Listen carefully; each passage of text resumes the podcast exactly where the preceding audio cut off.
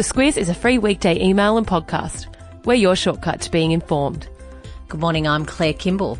And I'm Kate Watson. It's Tuesday, the 9th of October. In your Squiz today, the report that tells the world we have about a decade to get our climate policies right. The Sydney Opera House and what is projected on its sails. A bad day for ANZ Bank. And Taylor Swift gets political. This is your Squiz today. Claire, the world's leading body of climate change researchers have delivered a report which basically says we aren't doing enough.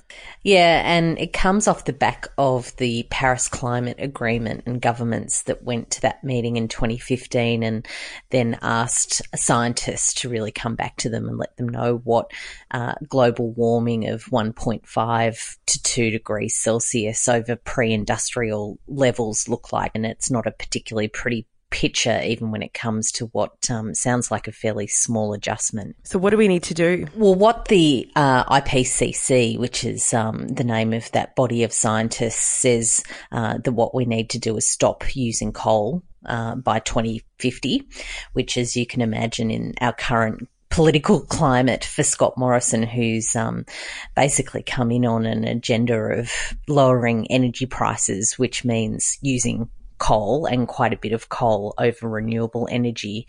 Yeah, in terms of actually uh, getting climate warming under that one and a half degrees, we would basically need to stop putting carbon dioxide into the uh, environment and uh, and pretty quickly like in the next decade. Uh, obviously, there's a there's a number of sides to the argument here in Australia. Um, Scott Morrison had a little bit to say about this yesterday. He did and said, you know, let's just keep it in perspective in terms of Australia's contribution.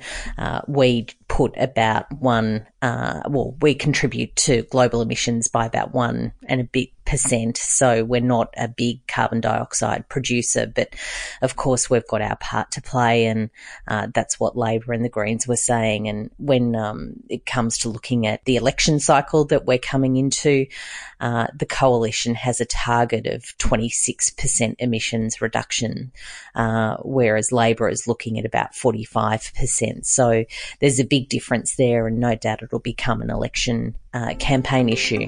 Yeah, another one uh, that they've put on the that the coalition's put on the agenda and will announce more about today is their soon to be released population policy. So it sounds like Alan Tudge, who's the Minister for Population and Urban Infrastructure, still needs to really talk to his colleagues about it. But he's going to the Menzies Research Centre today to talk about some ideas around particularly Sydney and Melbourne's infrastructure problems that have come from some pretty fast and, and sharp population growth numbers. And that looks like putting um, some visa restrictions on new migrants to make sure that they settle outside of those cities, uh, but also funding for things like fast rail projects just so people can get in and out of cities more easily.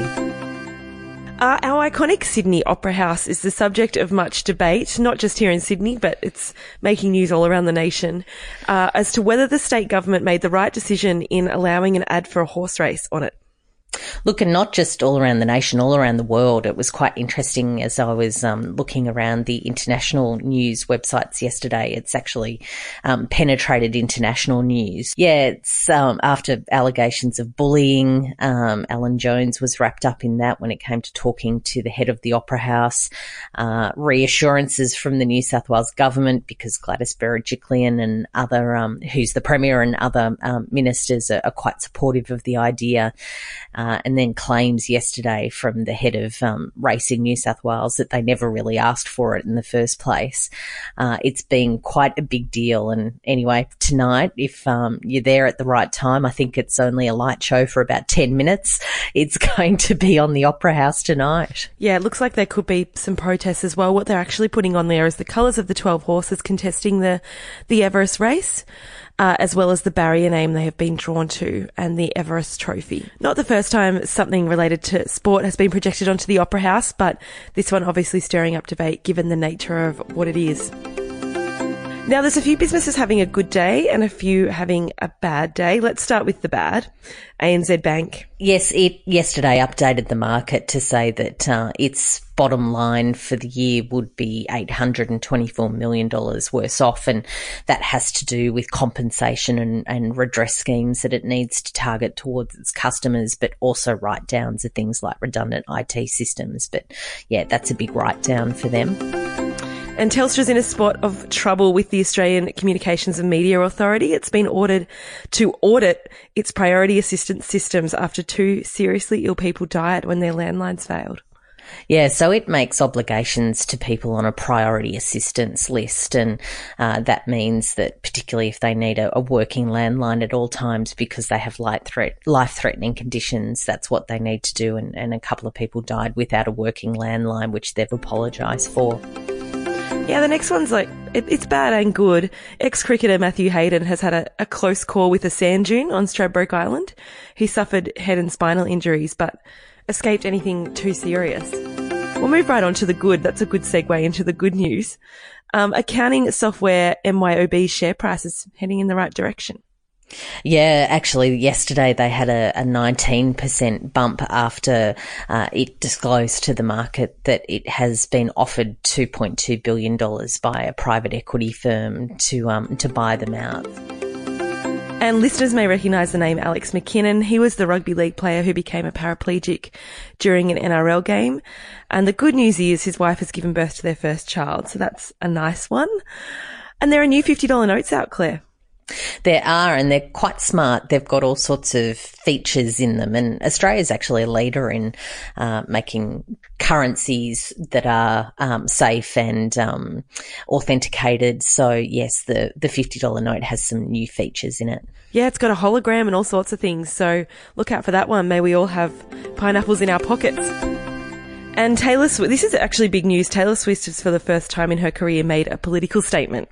She's never done this before. She's endorsed a Democratic candidate in her home state of Tennessee the, for the midterm elections. She's been famously apolitical her whole mm. career. So yeah, I thought it was quite interesting yesterday. One of the, the tweets that went um, around yesterday was um, an American writer saying, if you'd told me two years ago that Kanye West would be running around in a Donald Trump make America great again hat while Taylor Swift was endorsing Democratic candidates, um, I would have been completely floored. That's what's happening. So surely the subject line is a Taylor Swift song. It is, Kate. Oh, it is. And it comes back to climate change, which is uh, Are We Out of the Woods Yet? Which um, was a song of hers from a couple of years ago that I quite liked. Yeah, that's a good one. One of, my, one of the best, I think.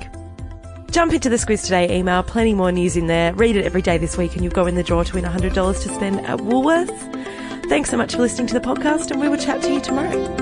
The Squiz is a free weekday email and podcast. We're your shortcut to being informed. Sign up at thesquiz.com.au.